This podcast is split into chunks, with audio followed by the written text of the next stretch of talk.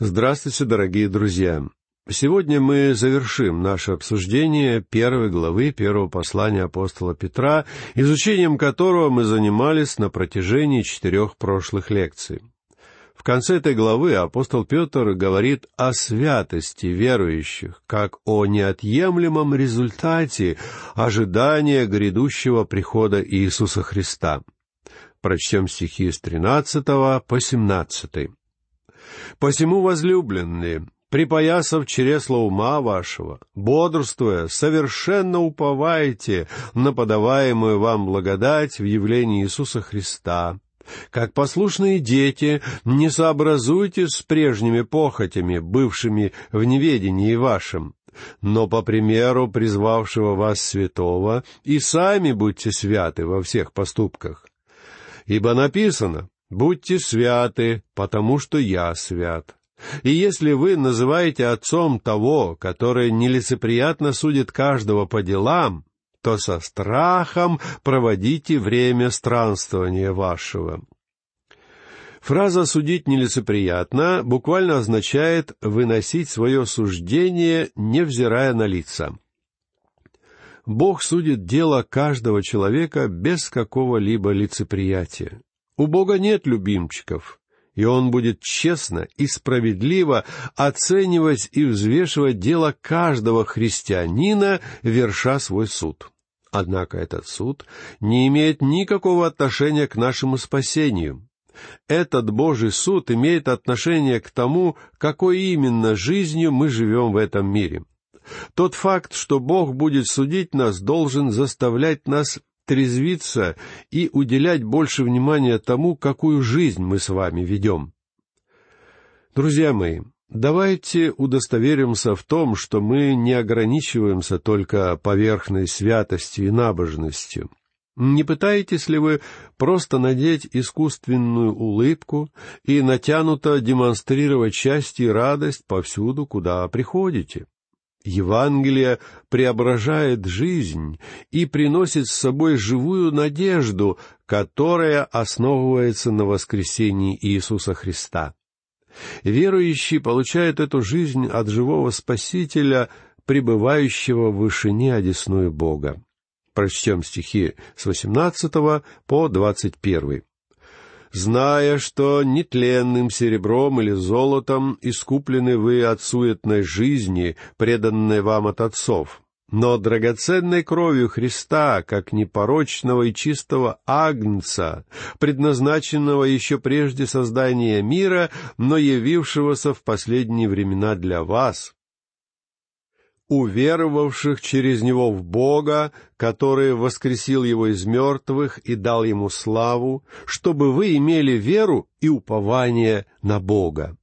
В этих стихах апостол Петр говорит об объективной работе Бога в деле нашего спасения. И называется эта работа искуплением. Друзья мои, Он должен был заплатить за нас особую цену. Мы с вами находились под Божьим осуждением, ибо Писание гласит, что душа согрешающая, та умрет. Как мы читаем в восемнадцатой главе, в четвертом стихе книги пророка Иезекииля. «И наш Бог никогда не отменял этот закон. Бог никогда не изменял и не станет изменять самому себе. Сегодня Он остается таким же, каким Он был вчера, и каким Он будет вечно». Неизменность Бога — это ужас для нечестивых, если они согласятся задуматься об этом хотя бы на мгновение. Мы часто слышим сегодня о том, что нам приходится жить в совершенно новое время, которым управляют новое мышление и новые ценности. Однако наш Бог ничуть не изменился. У Него нет оснований меняться, потому что Он знал, как будут развиваться события в самом конце, когда все еще находилось только в начале пути.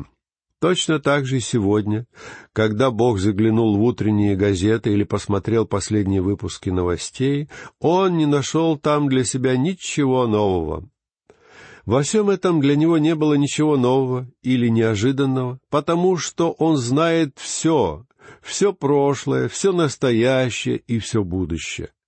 И Бог не изменил свой закон, утверждающий, что душа согрешающая та умрет. Поэтому он и решил искупить нас от смерти, но не тленным серебром или золотом.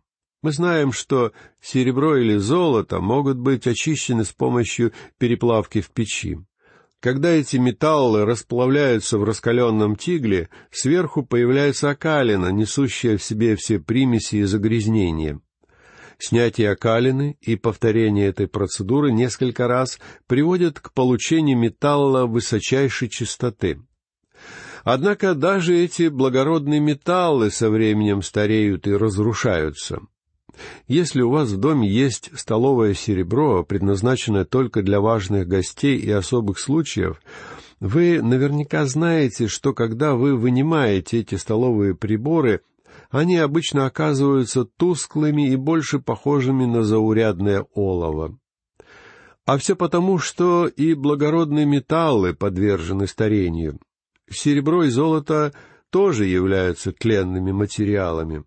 Но мы были искуплены от суетной жизни, преданной нам от отцов, чем-то поистине нетленным. Жизнь тщетна и суетна, то есть она действительно пуста, без искупления, даваемого Христом. Нет ничего столь же бессмысленного, как человеческая жизнь, лишенная искупления Иисуса Христа. Все остальное в этом мире служит определенной цели. Каждое животное и каждое растение на этой земле имеет определенную цель своего существования. Солнце, луна и каждая звезда в небе служат определенной цели. Но человек без Бога лишен всякого смысла. Кто-то сказал, что человек — это крошечное насекомое на поверхности заурядной планеты. Что ж, я согласен, что данный образ вполне точно описывает человека, лишенного Бога. Но мы были искуплены не чем-то тленным, не чем-то из этой пустой и суетной жизни. И за свое искупление человеку было нечего предложить Богу. Друзья мои, есть ли у вас что-то, что Богу было бы нужно от вас? Однажды Бог показал мне мое истинное место и мою истинную значимость, когда приковал меня к больничной постели тяжелым заболеванием. На то время у меня были запланированы поездки на несколько библейских конференций, в которых я должен был принимать участие в качестве координатора и ведущего. Я искренне считал, что эти конференции и мое участие в них представляют собой нечто важное и нужное. Но Бог так не считал. Он сказал мне тогда примерно следующее. «Я обходился без тебя до твоего появления в этом мире и не пропаду без тебя даже после того, как тебя не станет. Ты полагаешь, что твои выступления на всех этих конференциях являются важными? Но я хочу, чтобы ты сумел понять, что именно является действительно важным. Поэтому тебе придется остаться дома и полежать в постели, чтобы за это время у тебя была возможность подумать о том, что именно взаимоотношения со мной является самым важным из того, что существует в этом мире. А еще я хочу научить тебя чему-то. Иногда...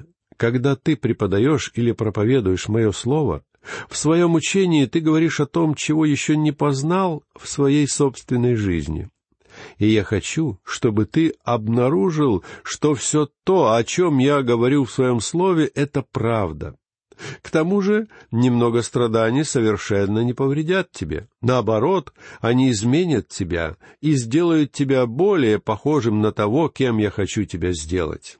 Друзья мои, именно тогда я понял для себя, что у меня нет ничего, что было бы нужно Богу. Что можете сделать вы или я, чтобы искупить самих себя? Ничего. Тогда как же мы можем быть искуплены? На это Симон Петр отвечает «драгоценную кровью Христа». Здесь этот грубый рыбак Симон Петр опять говорит, что кровь Христа является драгоценной. Как я уже сказал ранее, кровь Христа не очень часто упоминается в современных религиозных кругах. Слова о крови и жертве не допускаются в сборнике церковной музыки большинства либеральных церквей. По их мнению, кровь — это нечто грубое и неэстетичное. Что ж, я не думаю, что кровь, пролитая Иисусом, — это что-то грубое. И определенно, что Симон Петр не считал кровь Христа чем-то грубым. Он говорит, что она является драгоценной. Драгоценную кровью Христа, как непорочного и чистого агнца. Симон Петр, который находился рядом с Иисусом Христом в течение трех лет, говорит, что Господь был непорочным и чистым. Спаситель был абсолютно безгрешен, и я готов поверить данным словам апостола. Определенно, что Петр находился в гораздо более выигрышном положении, чтобы высказывать свое мнение об Иисусе, нежели некоторые современные авторы, которые изображают Иисуса как еще одного заурядного грешника. Многие подобные авторы создают свои произведения ради получения писательских гонораров. Но Симон Петр не занимался зарабатыванием денег. Все, что он получил за свое свидетельство о Христе, — это страдания, а в конце концов смерть через распятие. Однако он говорит, что мы были искуплены не чем-то тленным, подобно серебру и золоту, но драгоценною кровью Христа, как непорочного и чистого агнца.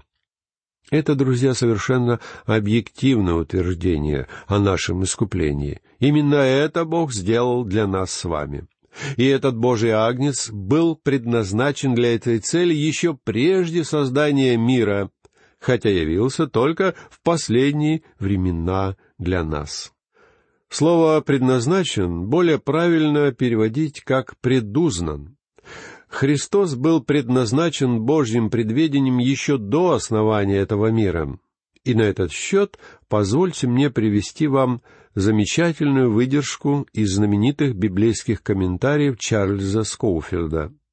«Суверенный выбор Бога, выразившийся в виде его предназначения, избрания и предопределения, логически проистекал из его божественного решения, основанного на его всеведении».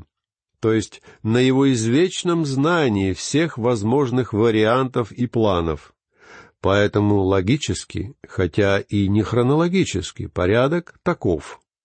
Сначала следует всеведение, затем божественное решение, включающее предназначение, избрание и предопределение. И, наконец, идет уже его предведение. Но точно так же, как Божье решение является вечным, его предведение тоже является вечным. Поскольку предведение распространяется на все события, оно включает в себя все то, что охватывается терминами избрания, предназначения и предопределения. Поэтому избрание происходит в соответствии с предведением, а предведение в соответствии с избранием, то есть и то, и другое находится в полном согласии между собой. Когда мы начинаем заниматься изучением таких понятий, как предназначение, избрание, предопределение или предведение, а также иных богословских терминов, мне кажется, что мы с нашим ограниченным разумом воспринимаем Бога, как если бы Он был большим и мощным компьютером, который механически просчитывает все возможные варианты. Однако наш Бог — это далеко не компьютер. Он обладает сердцем, которое больше, чем вся эта вселенная. Когда я учился в семинарии и занимался изучением богословия, мне казалось чрезвычайно важным разобраться, что же является первичным — Божье предведение или его предназначение. Однако, откровенно говоря, с тех пор вопрос о том, что же именно было первичным, уже не волнует меня столь сильно. Сейчас я осознаю, что самое главное состоит в том, что Христос был предназначен еще прежде создания мира, но явился в последние времена. А если выразить это еще проще, крест Христа не являлся скорой помощью, посланной на место аварии, когда все самое ужасное уже произошло. Христос являлся Божьим Агнцем, который был заклан еще до основания мира, потому что Бог все время знал, что нам с вами понадобится Спаситель. И Он любил нас достаточно сильно, чтобы послать этого Спасителя. Какой компьютер будет способен на подобное? На это был способен лишь наш Бог.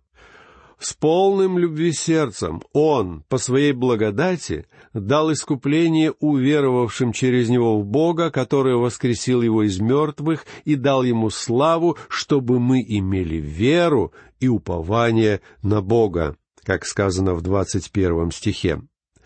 Симон Петр непрестанно напоминает нам о воскресении Христа, чтобы мы имели веру и упование на Бога. Ранее он уже употреблял вместе понятие «слава и надежда», а теперь это «вера и надежда».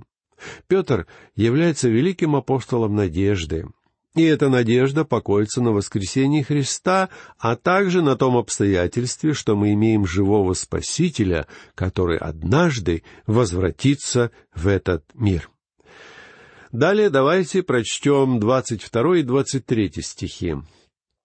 «Послушанием истине через Духа, очистив души ваши к нелицемерному братолюбию, постоянно любите друг друга от чистого сердца, как возрожденные не от тленного семени, но от нетленного, от Слова Божия, живого и пребывающего вовек». Петр пишет, что послушание истине через Духа очистит наши души. Слово Бога является поистине чудесным чистящим средством. По телевидению сегодня мы часто видим рекламу всевозможных чистящих и моющих средств.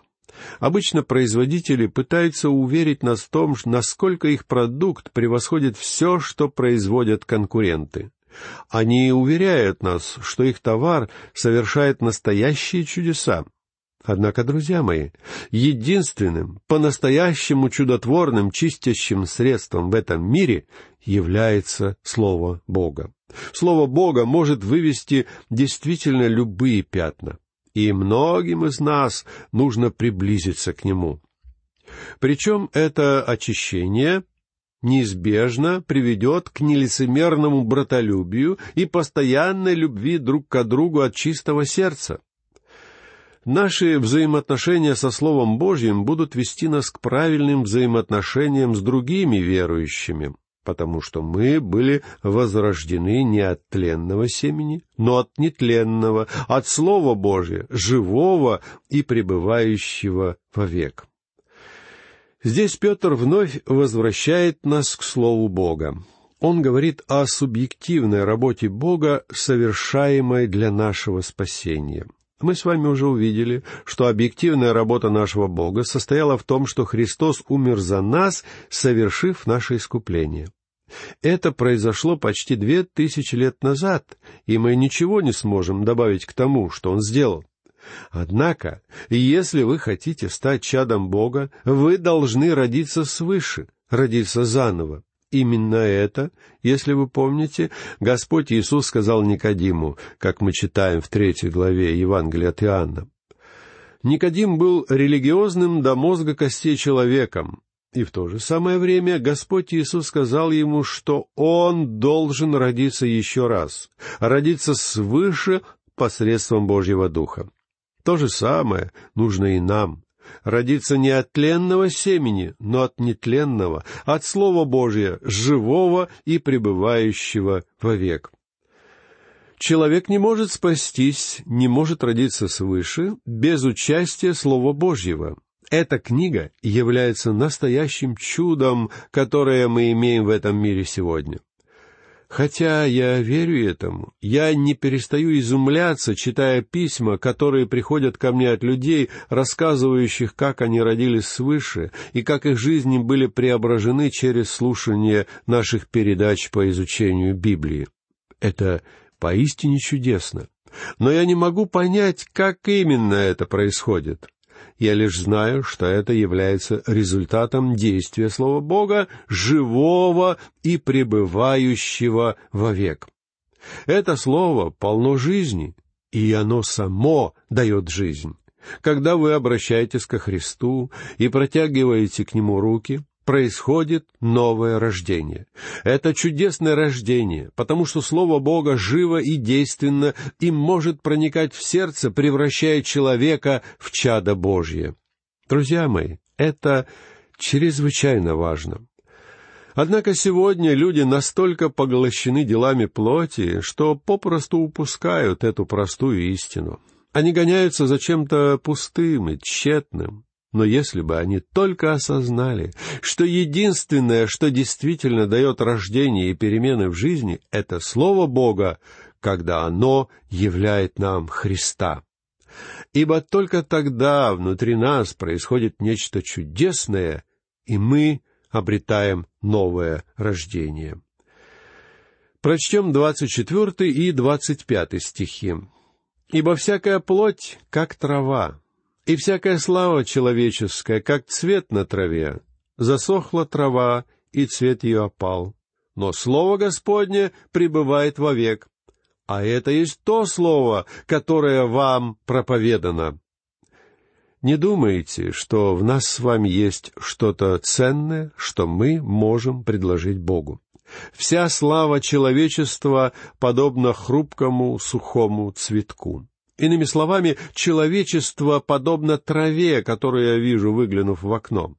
Эта трава красивая и сочна летом, но она становится желтой и безжизненной зимой. Поэтому истинной ценностью является Слово Господне, пребывающее вовек. А это есть то Слово, которое вам проповедано. Друзья мои, мы нуждаемся в проповеди и в преподавании этого Слова более всего остального. Я ничуть не пытаюсь преуменьшить место музыки, место всевозможных методов, место организаций. Однако нет совершенно никакой замены Слову Бога, ибо Слово Господне пребывает вовек. Давайте не будем забывать об этом, дорогие мои. И на этом я прощаюсь с вами. Всего вам доброго.